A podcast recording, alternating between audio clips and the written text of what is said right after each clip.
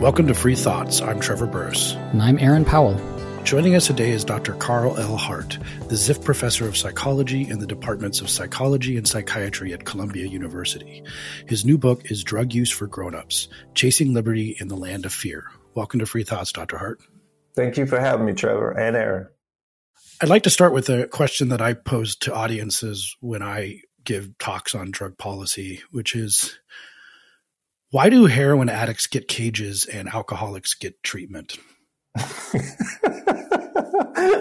uh, I don't know how to answer that. You know, that's that's a loaded question. There's a lot of that question. I, I, I don't know. You know, it all depends. Um, um, just in terms of how we treat addiction in this country, it's not very progressive or even humane. So, uh, or or not even good medicine. Maybe it has something to do with our limited uh, skill set or uh, knowledge in medicine. Uh, not that the knowledge isn't out there, but our unwillingness to accept good knowledge and good science. Maybe that's what it has to do with. Well, but historically too, I mean, this this question you get into it a bit in your book that the, the way the users of each of those drugs are perceived uh, seems to be a crucial crucial thing, and that historically we have not been very kind to the image of heroin users. Yeah, no, that that's right. One of the things that we have done with drugs is that we've used it as a tool, particularly some drugs, as a tool to vilify certain people in our society, certain groups that we don't like uh, we used alcohol to vilify the Germans. We did do that the First World War, um, and heroin's vilification of its users just has been long lasting. So yeah, that's why. That's one of the reasons. Yeah, we are in the middle of an opioid epidemic. It's it's striking driving through the states around Virginia and seeing them just filled with billboards for opioid addiction hotlines that I, I don't ever remember seeing, and and we hearing constant stories, and so. Is it the wrong time to be talking about the question of legalizing opioids? so let's think. Let's take West Virginia for an example. Um, so West Virginia has some real problems: economic problems, uh, environmental problems, uh, real problems. And one way to sweep those problems under the carpet is to blame opioids and heroin and the rest of these drugs. Like you said, we're having an opioid epidemic. Uh, I, I don't know how you're defining opioid epidemic it is true that some people die from drug related overdoses, but rarely do people die from a single opioid alone that rarely happens. And uh, we also know that people get in trouble with opioids, or they're more likely to get in trouble with opioids when they have things like loss of income, especially when their income was uh, supporting a family, uh, also securing their role in that community. Now that's gone. So let's just think about DuPont and all the damage that corporation did to that community. We don't blame DuPont, we blame heroin or some other drug uh, so these drugs, opioids, just become a, a, scapegoat for those corporations that really should be blamed for the carnage that is going on in places like West Virginia. Um, Michigan, Ohio, all of these corporations who have poisoned the land, taken away the jobs, and then we say, look at those opioids. Let's go after those opioids. Um, so I'm trying to help people in those places understand it ain't the opioids. It's these other things. And if anything, the opioids provide some relief from the horrible conditions under which you find yourself these days. Your own uh, history, uh, getting into drug research, uh, but when you you talk about it more in your previous book, High Price, but when you first got into drug research, you had a very different image of drugs and what they did to uh, to people. Correct? That's true. You know, I, I, I was like those people of West Virginia. I thought that at the time, crack cocaine uh, had destroyed communities from like the ones from which I came, and so I blamed crack. I blamed all these other drugs. Um, but then when I started to look at the evidence more closely, I started to see that wait a second, something's not something doesn't fit. Uh, give you one example. We blame crack for high unemployment rates. The highest unemployment rates in the United States was 1982, and our community certainly felt that crack didn't appear in places like Miami, like where I'm from, until late 1985, early 1986. Uh, but yet we blame crack for the high unemployment rates that were already there. So that's just one example how the data just doesn't fit. And now there isn't this sort of big concern about crack but the unemployment is still there and many of the problems are still there. Uh, so it lets you know that it ain't the drugs. It's something else. The drugs are just convenient scapegoats for politicians to point to and uh, for them to look like they're heroes because it's like all they have to say is we're going to put more cops on the street to remove those drugs out of your community. There they immediately they increase some jobs for select groups of people, and those jobs are dependent upon locking up other people in that community. Um, um, and so uh, politicians are good for four years, another four years, whereas um, the real problems, they still remain.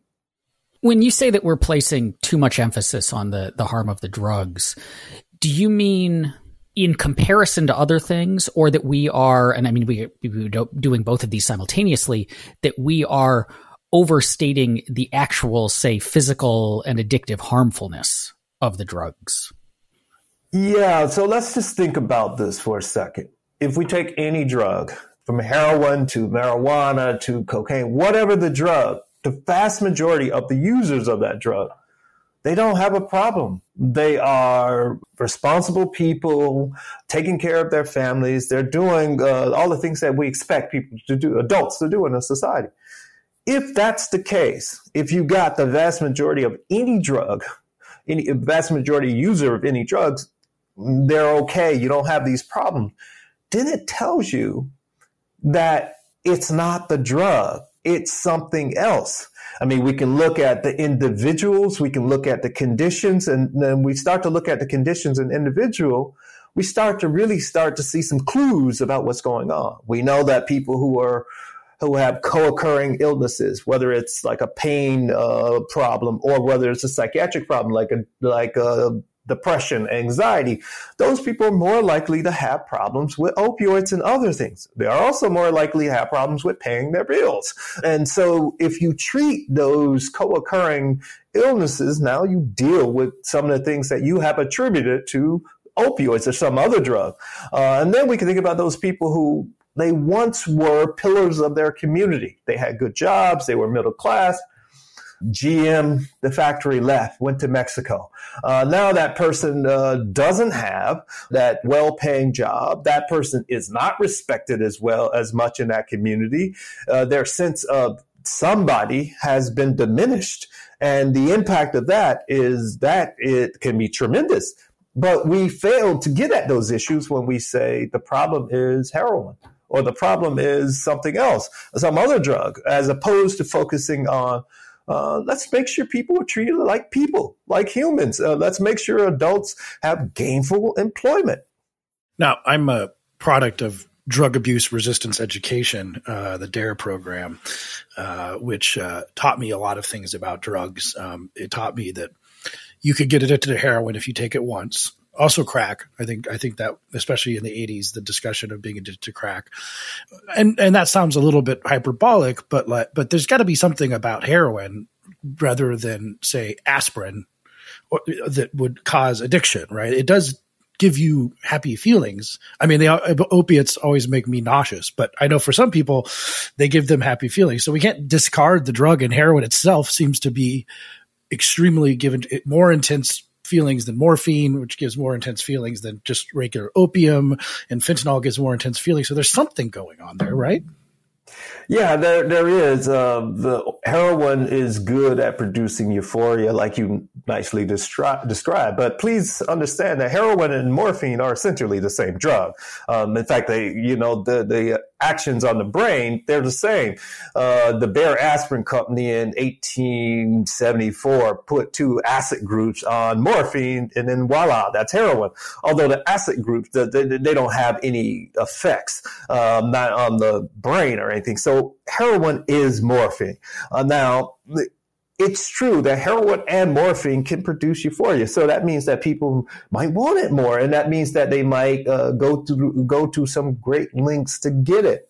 But please understand, um, having an orgasm is a lovely thing, and that's still like one of the best things. Uh, and and people will go to some great lengths to do to experience that.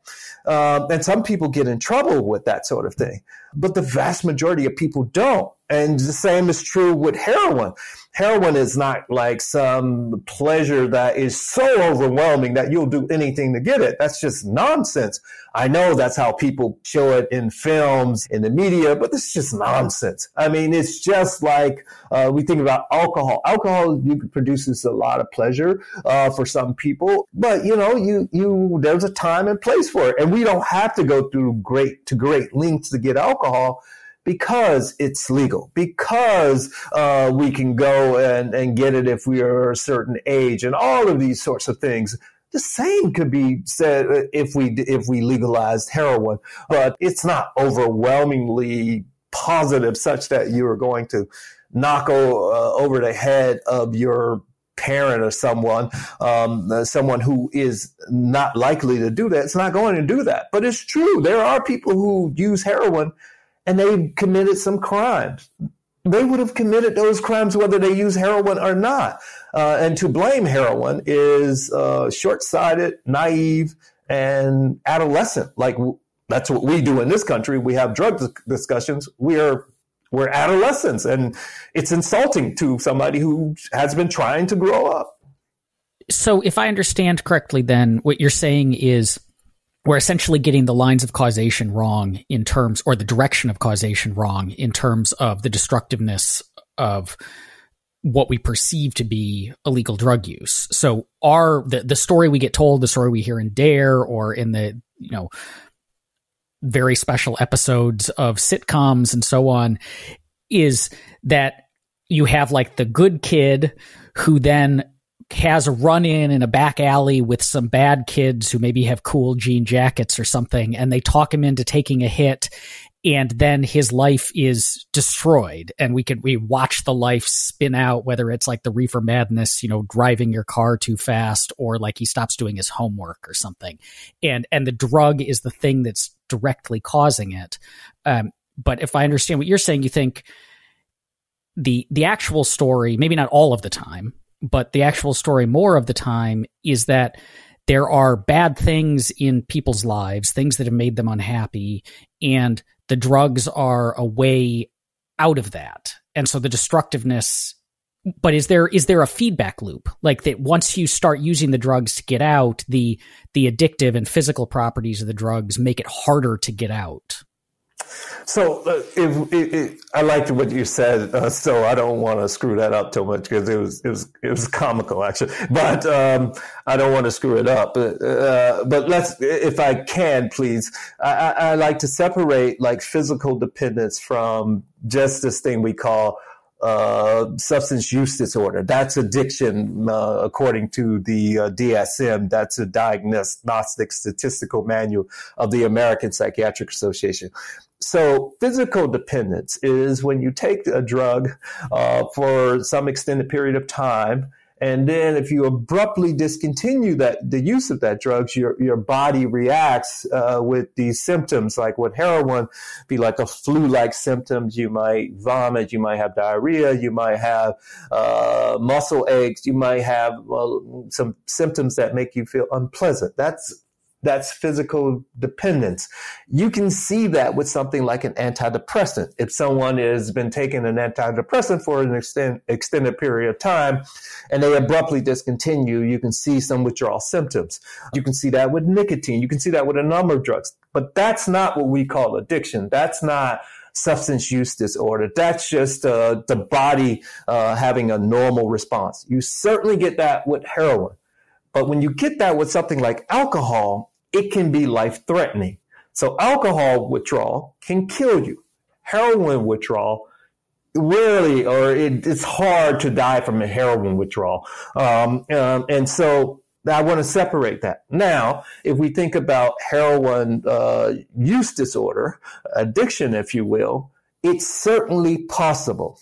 But the vast majority of people who use heroin do not meet criteria for heroin addiction. And this notion that one hit and then you're hooked is nonsense because addiction by definition means that you have to put in the work. It requires work. You have to do it multiple times, several times, and you repeated uh, unsuccessful attempts at quitting and the, those sorts of things. And you have this disruption of your life function. Now, uh, given that the majority of the users who use heroin don't become addic- addicted, it tells us that we have to look beyond the drug and let's look in that person's environment. Let's look uh, at, at the individual, what's going on. And now that might provide some clues about why that person is addicted to heroin or anything else. And so to uniquely blame heroin would be short sighted and inaccurate if people do, do that. So in other words, addiction has almost nothing to do with the drug, almost nothing to do with the drug, but all of our focus is on the drugs and our focus is on the drug because the majority of people in America haven't used heroin. So we can say some crazy stuff about heroin and be believed, just like we said some crazy stuff about marijuana like marijuana use leads to matricide. You'll you'll kill your mother. We said all of these things, and we were believed. But you can't do that today because more than half of American adults have used marijuana, and so you can't tell that lie anymore and be believed. But you can tell a lie that heroin is so addictive you won't want anything else in your life. I mean, you're talking to somebody who is identified me as a heroin user, um, and I can take it or leave it, and, that's uh, that's how life is. The part of your book that is like coming out essentially as a heroin user is one of the big important parts of it. Where, and it's something that I've said a lot to different audiences. Where it's interesting how we treat a certain story about using a drug like I could come in and be like, "Oh man, I'm feeling sick because this weekend I got really drunk and I passed out in the street, right? And then woke up and I apparently had ordered a pizza and banged my knee somewhere. And people tell those stories and say, okay, that's a, you know, you, you really had a good one. But if I said the same thing where I was like, what'd you do this weekend? I said, well, you know, I, did a bunch of heroin and then passed out in the street and banged my knee and woke up and had a bunch of pizzas. Then they're going to be looking at you and saying, what's wrong with this guy? this guy is clearly a bad person because I've I've learned about heroin and there's there's no good that comes from it. Uh, and so you're here to say there there is positives to even heroin use, correct? Absolutely, there are. Look, if if there weren't positive to heroin use, I assure you nobody would continue to do it. But uh, heroin use, there are so uh, the majority effects associated with heroin use are positive uh, even uh, though we have banned the substance, and then you have these increased likelihoods of negative effects, uh, like in law, with your interactions with law enforcement, you might get arrested, you have to hide, and you might get tainted heroin. All of those. Of, even in the face of those things, uh, folks who manage to get heroin, good heroin, uh, can have a tremendous amount of positive effects, namely um, uh, subjective effects, like uh, one might become, uh, with a nice dose of heroin, become more magnanimous. You're more forgiven, and and you are more tolerant of a society that treats you like a pariah, even though you know you know that you're a good person and you are only seeking to be the best person you can be. But this society uh, has vilified you unjustly so, and you are able to overlook that and be forgiving and be caring and be more empathetic. All of these sorts of things are things that we claim to value in this society. And certainly someone who are, who's using heroin certainly taps into these things, particularly if they have been thinking about these things, trying to develop as a person. Oh, it can be a beautiful thing. It seems then I can imagine a cultural change way out of this then that if we take the story of alcohol we take the story of marijuana and now of heroin that that what you're saying is alcohol is actually pretty bad. Marijuana there's not much bad about it at all but we were told all these lies and then enough people used it that we became convinced the lies were in fact lies. And then the kind of cultural and then legal change followed on from that. Um, and it, it also seems like there's always going to be people who, you know, there's a lot of people who would not take what you're saying to heart and go out and try heroin because it is they're they're either scared or it's illegal. They don't know how to get it. They're afraid of the repercussions and so on. But there's always going to be people who are willing to do that. Let's be clear. Like, um, I don't want anybody to take what I'm saying, saying and go out and do heroin based on that. That would be stupid. That would be like somebody saying, uh, I'm saying flying is great. Oh, I'm going to go out and get an airplane and fly. That's some stupid shit. I mean, uh, so we are having an adult conversation and we expect people to behave as such. I mean, so what we're saying is we're having the conversation to open people's mind to look into this further, to learn about it to the point where, you know, you can make an informed decision. That's what we're doing. Um, uh, the, how we go to the frame of this conversation leads to people using drugs. That's some American adolescent bullshit. And that's not what we're here to do, right? Right. I'm not saying that's what we're doing. What I'm saying is that there's this cultural fear and there's also so there are people who already would be interested in trying it, but there's external factors that kind of prevent them from doing it in a way that like, you know, 10 years ago before marijuana was legalized in a lot of places, people were less worried about trying that because they knew that how it was easier and there were less repercussions and so on. Um, and so it seems like then if, if the marijuana story just repeats, you know, that, that people start trying other things as well, the the marijuana story repeats for heroin. Heroin seems like in most people's minds like the hard drug, right? Like that's the one when when we at the Cato Institute talk about legalizing drugs, the response is like, "Oh, you want to legalize heroin?" You know, um, and and maybe there are a handful like PCP or something that people might be more scared of, but you know, heroin. That it feels like if we can get to the point where people are thinking about heroin specifically the way they think about marijuana, then the war on drugs is done.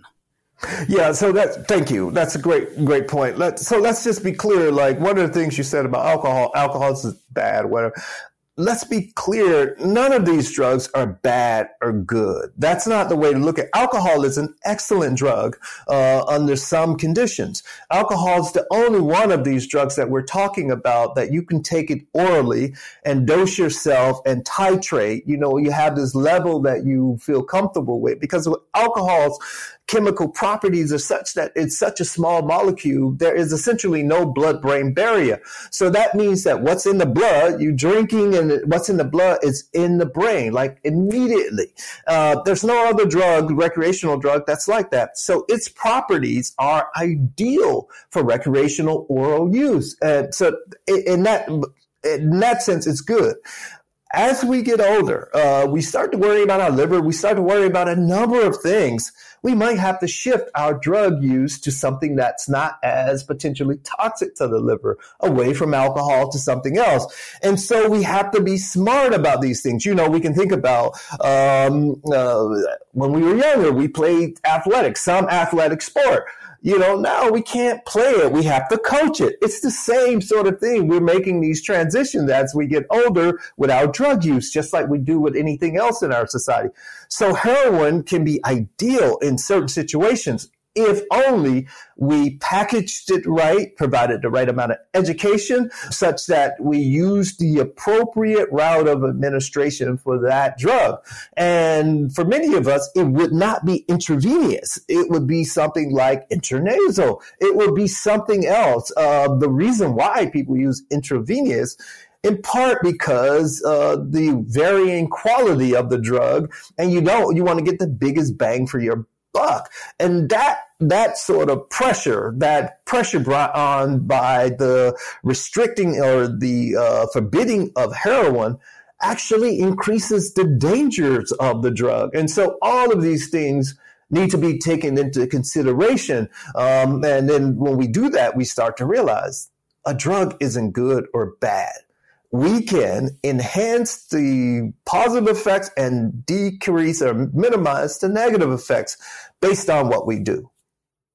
In the one of the more interesting chapters of your book, when you discuss the National Institute of Drug Abuse, um, and you are a prominent professor at a prominent American university, uh, saying things that I think might make them mad. Um, it, uh, maybe at least the director, Nora Volkow. Uh, but how is the National Institute of Drug Abuse like kind of contributed to this uni- this unified view of drugs and how we have to approach them? And, and how has been your relationship with them in the past?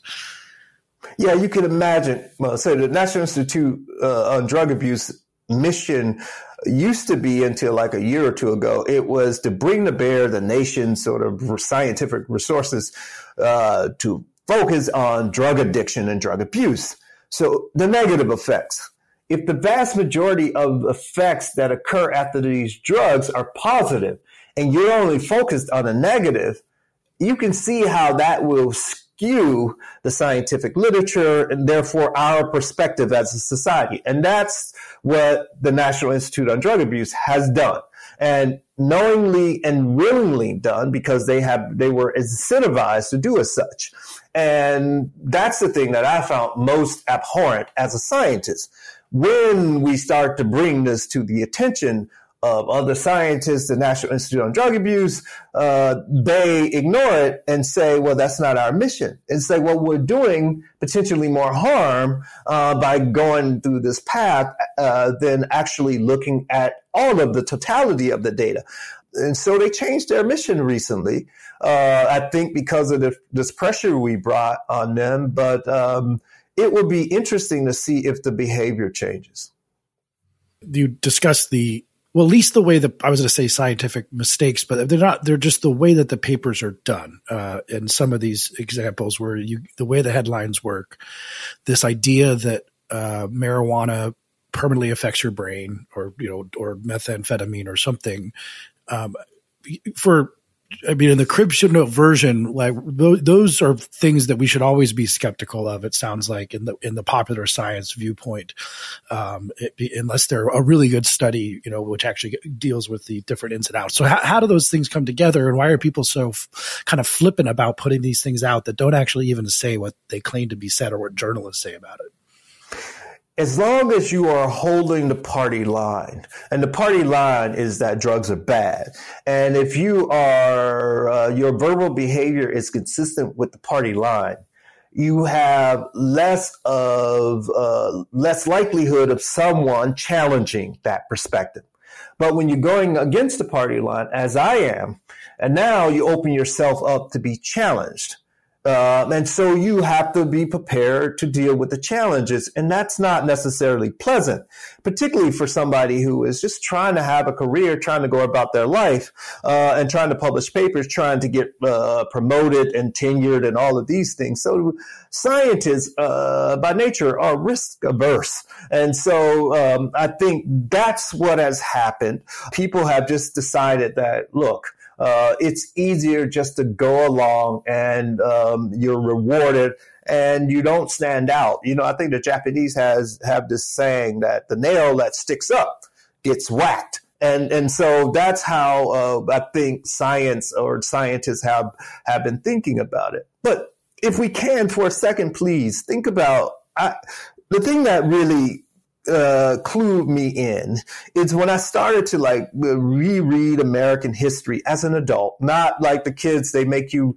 like uh, learn the Declaration of Independence and those things. But as an adult, when I looked at this, it's some profound stuff that these, the founding fathers produced. This notion of we all have uh, the, these three birthrights at least life, liberty, and the pursuit of happiness. So long as you don't disrupt anybody else's ability to do the same. That's some profound stuff. It means that you can live your life how you see fit. It's like, that's all we want as adults. We just want to live how we see fit. We just want to be left alone uh, to our own devices. And um, long as we're not bothering anyone else, um, I, I participate in my community. I contribute. I do all of these things to help other folks. And how some person who knows less than pharmacology than I do is going to tell me I can't alter my consciousness with my wife or whatever I decide to do. It's insulting. I think every American should be insulted. And so I am so, I was so shocked as I read deeper at how willingly Americans gave up these rights. And it's like, well, you can give up, you can give up your rights, but you have no right to sacrifice mine. And that's why I wrote this book and why I am out here because um, I want my rights. Do scientists working in this area that the threats to career, to prestige, to reputation, and all of that are they like so when you talk to other scientists who are working in this area doing this kind of research do you get from them like i wish i could be saying different. I wish i could be giving a new more nuanced view on drug use or effects and so on but i fear for this? Or is it more that there's kind of the, a selection effect so that the people who get into this stuff are the ones who've been filtered through and kind of already believe the the line that we all grew up with in school so there, are, there, as you might imagine, there are, there are a variety of folks. There is a large number of people who use drugs, who use these drugs, and they toe the party line, and they believe in exceptionalism. Like I'm special, and so I can do this, but not for the masses. And that's you know that's really insulting. But a lot of people believe that, uh, and so you have the the exceptionalism, and then you have a, a faction that believes that well, it's better to err on the side of caution. We never know what's going to happen in the future, so you err on the side of caution. That's okay if there are not negative or, or potential negative outcomes that outweigh that approach. And there are far more uh, potential negative outcomes by erring, erring on the side of caution. One of the things we've done is that we have completely uh, vilify these drugs such that we vilify the people who use them and we increase the likelihood that well we facilitate those those people coming under criminal justice control. And and, and so the cost to them are incalculable. And so the scientists don't have to think about that sort of thing. And that's one of the things that I have to think about particularly when I see that kind of carnage all around me from my neighborhoods and that sort of thing. Um, so uh, there are a variety of positions in science. Some uh, some people come to me and say, um, you know, I agree with you, and you know, and uh, I don't know how to step out, uh, and so they're struggling with stepping out, um, and so uh, hopefully they figure it out. Hopefully, uh, I'm I'm encouraged by that, but I don't really look for my salvation among scientists. I look for my salvation among the American people um, and you present it to the American people, and they will do what they will. And then that's all I can do. That's all I'm, I'm trying to do. One of the realizations I've had as I studied drug policy over the years is that if you drill down deep enough into the issues why are these substances prohibited versus these substances that are allowed if you drill down into it you end up kind of at a strange question which is what is the difference between a drug is it an illicit drug and medicine? And and who decides that question? And then you look at and you mentioned earlier antidepressants and things like benzodiazepines for example which are highly highly chemical dependent inducing substances. And they're also happy pills. People casually reference their happy pills you know and they use them compulsively to you know make their life better. That's okay. But if you do that with other drugs that are illegal it's not okay. Has that ever struck you as, as the irony there too? Because almost everything applies to those those drugs that a person in a white coat tells you to use. And we could maybe why couldn't we get to a point where a person in a white coat says, "Here's a hero, here's a pill of opium, take as needed as anxiety develops," which is what they say about Xanax. Oh, trust me, uh, those people, the people who are privileged in our society, they have their white coat people, and they are getting these drugs, uh, whether they're amphetamines, whether they're opioids, whether they're benzodiazepines, whatever they are. People they have access, and that's how uh, we've had throughout our, our history. Um, and so, uh, yeah, it struck me as uh, strange a long time ago, but uh, today it's just uh, it's what we do. Uh, we privileged people have access, other people don't. And I'm trying to help people to see that that's just, uh, that's not right. But we can think about our presidents. Uh, we have a protocol for presidents and their drug use. They have stimulants. uh, in the day to wake up and sedatives at night to go to bed. I mean, I don't know if you guys remember back in the late 80s, early 90s, George Bush one came under attack for his sleeping med. He, he was on a benzo called triazolam, which is Halcion. Halcion had got started to get a bad reputation, uh, like all sleeping pills do. And it's not the pills, it's the folks who and the conditions. But and once they're touted as, oh, they're miracle drugs, and then you can be sure that they're going to be uh, vilified. And Halcion was vilified. George Bush, President Bush, had been taking uh, this uh, Halcion for a number of years without problems, and he was happy with it. And the press was starting to dog him about him using Halcion, And he was like, why should I change my medication that works? And, and he was right. Uh, but you, uh, we know that presidents and people who are movers and shakers in our society, uh, they use substances to uh, produce better, to be alert, uh, to go to sleep. Uh, you ever gone to a concert? You ever gone to a show? Have a performer? I assure you, um, they are psychoactively altered um, in some way or another. And you want them to be psychoactively altered so they can be alert and present for your show. You know, it's like this person is on tour. They've been in all of these cities over this short period of time. Their body is saying you need to sleep but you're saying I paid for a ticket, uh, and so it's like you take that amphetamine, you take that cocaine, so you can perform for me. And but we don't want to deal with that as a society. But that's how it works. What's wrong with the term uh, I thought this chapter was very interesting because I've worked in the harm reduction sphere uh, to extent, uh, filed briefs in cases about safe injection sites. I'm a lawyer personally do drug policy and also held conferences on harm reduction, which is like the, was the big kind of over the last decade, 20 years growth in the, in how we talk about this. But you criticize the, the concept of just saying, of at least saying harm reduction. Yeah, you know, I, I just wanted people to think about using that term. And uh, the term is just what we do in harm reduction is just common sense. And so uh, it's just basic education, uh, or it's just providing services to people in need. Uh, but we marry the term harm reduction to drugs. So, like, our number one goal is to reduce harm that's not our number one goal when we're talking about drugs. I know when I think about using drugs, my number one goal is to alter my consciousness to enhance pleasure and not to reduce harm. That's not the number one goal. And that's not the only thing that's associated with this. The harm is a, is a, it's one of those minor, or uh, one of those relatively rare things. Um, but we, we make by using the term harm reduction, we bring the harms up to a prominent position and we pair it with drugs repeatedly. And that shapes how we think and act and behave around drugs. And so that's what I'm just trying to get the community to think about.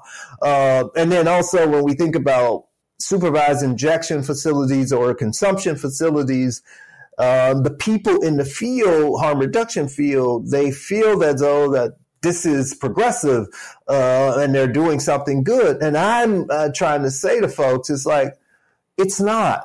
Uh, and it's not related to drugs. It's like, because if you have somebody who's using drugs, any of us, I, I know I don't want to go to a public space to use my drugs. If I had a home, I would go to my home. So how about we work on getting these people's people homes? And then if you get, that's the problem. Their housing is the problem, not their drug use, but we pretend the drug use is the problem. And when you do that, now you have castigated all of us who use drugs as if that's a thing. And it's like, no, focus on what the issue is. This person doesn't have a home. This person doesn't have health care. This person doesn't have all of these things, but we're calling it a drug problem. That is, that's part of the problem. How much of the continued embrace of the war on drugs, locking people up, preventing research into this stuff and so on is is class and race based othering and discrimination. You know, I've you, you, hear the line like the cops can bust a whole bunch of people, harass a whole bunch of people in the street for using, buying, selling drugs in Anacostia, DC. But if they started doing the same thing in Georgetown, opinions would change really quickly.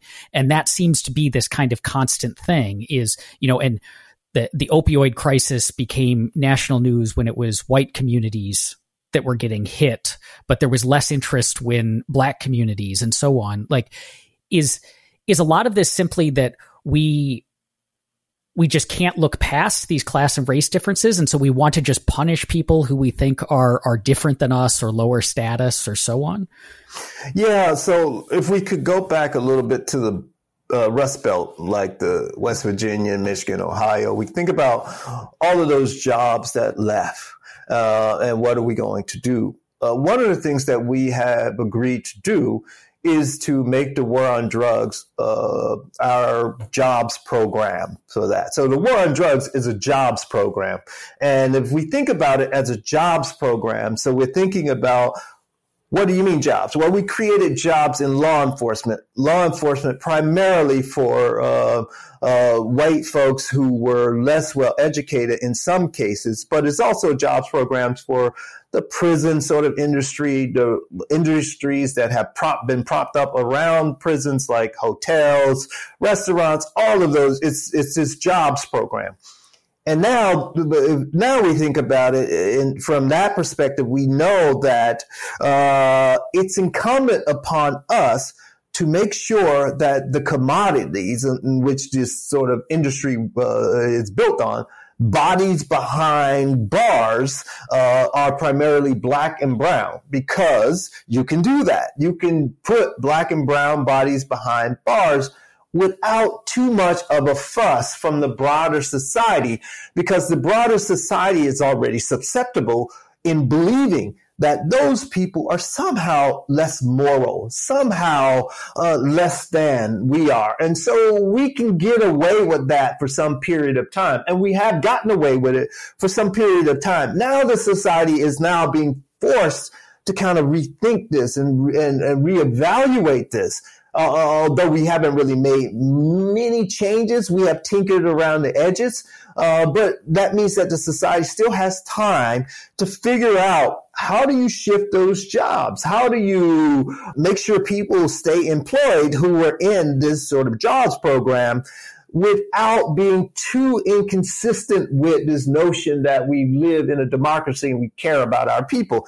And that's what we're struggling with now. So you have people on the left, the right, all, uh, they're all talking about criminal justice reform there's really nothing to discuss, but we're talking about it because we still haven't figured out how to replace those jobs or how do we redirect the efforts of the people who have benefited. Because we talk about the war on drugs like it's been a failure when in fact it's been a huge success.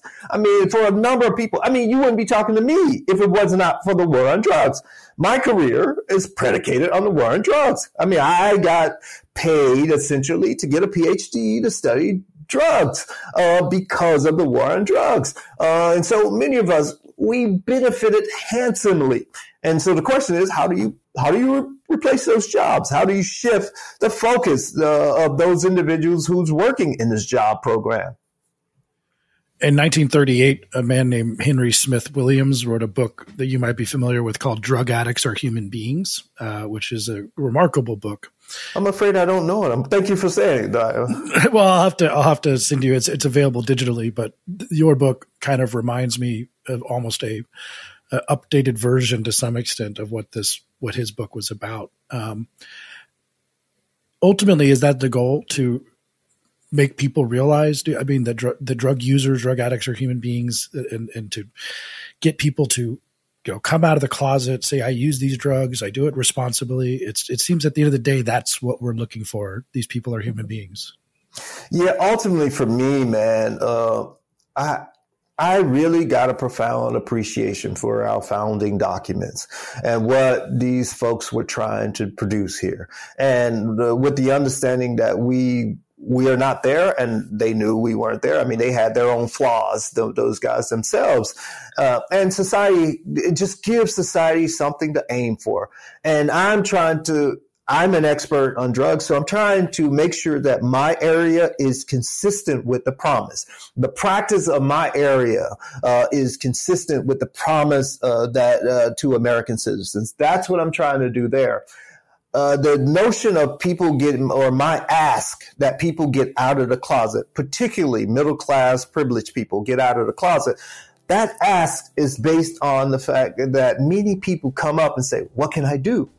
And so I wanted to give them something simple that they can do at Thanksgiving with their family, come out of the closet in their small circle, um, uh, at a on a bigger scale. But it's something that everyone can do, and we're all participating. And you don't have to know how to write. You don't have to be the most charismatic person. You don't have to do any be all any of those things. All you have to do is just say hey, you know, I'm one of those people. So hopefully your circle is less likely to vilify somebody for simply using a substance.